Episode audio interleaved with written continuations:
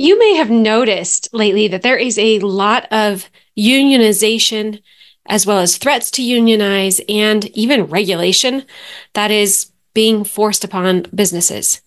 And I get asked a lot from people, you know, why is that happening? Well, it really comes back around to the things we talk about all the time, which is the people revolution, and that people are no longer going to tolerate working for companies that do not treat them well. And if they feel trapped in a job, it's going to force them to actually try to do what they can to make the conditions better.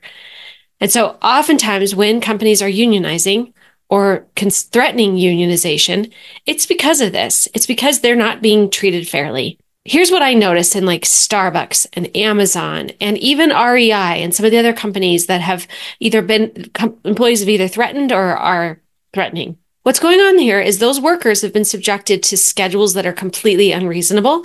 Um, for example, Starbucks has in the past, with some of their locations, given people schedules a day or two in advance, a week even in advance is not enough time for people to plan a life.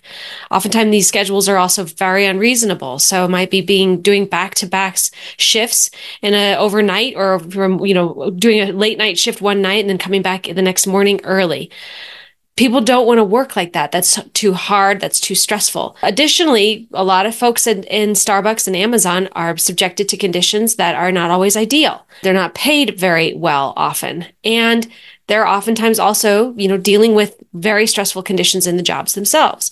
Amazon, for example, has these incredible pressures to get packages out the door, speaking specifically in the fulfillment centers. Um, Starbucks, on the other hand, has you know also very high demands on the you know having this public facing uh, job. If we can step back and examine the conditions that people are experiencing as workers, I think we can start to imagine what's causing them to want to make a change.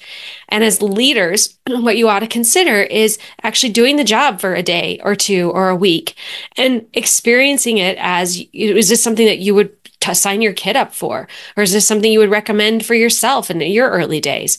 If it's conditions that you would not want your kids to go through or someone you care a lot about to go through, then probably it needs to be addressed and, and considered. Otherwise, you have the risk of being probably unionized and something for you to think about.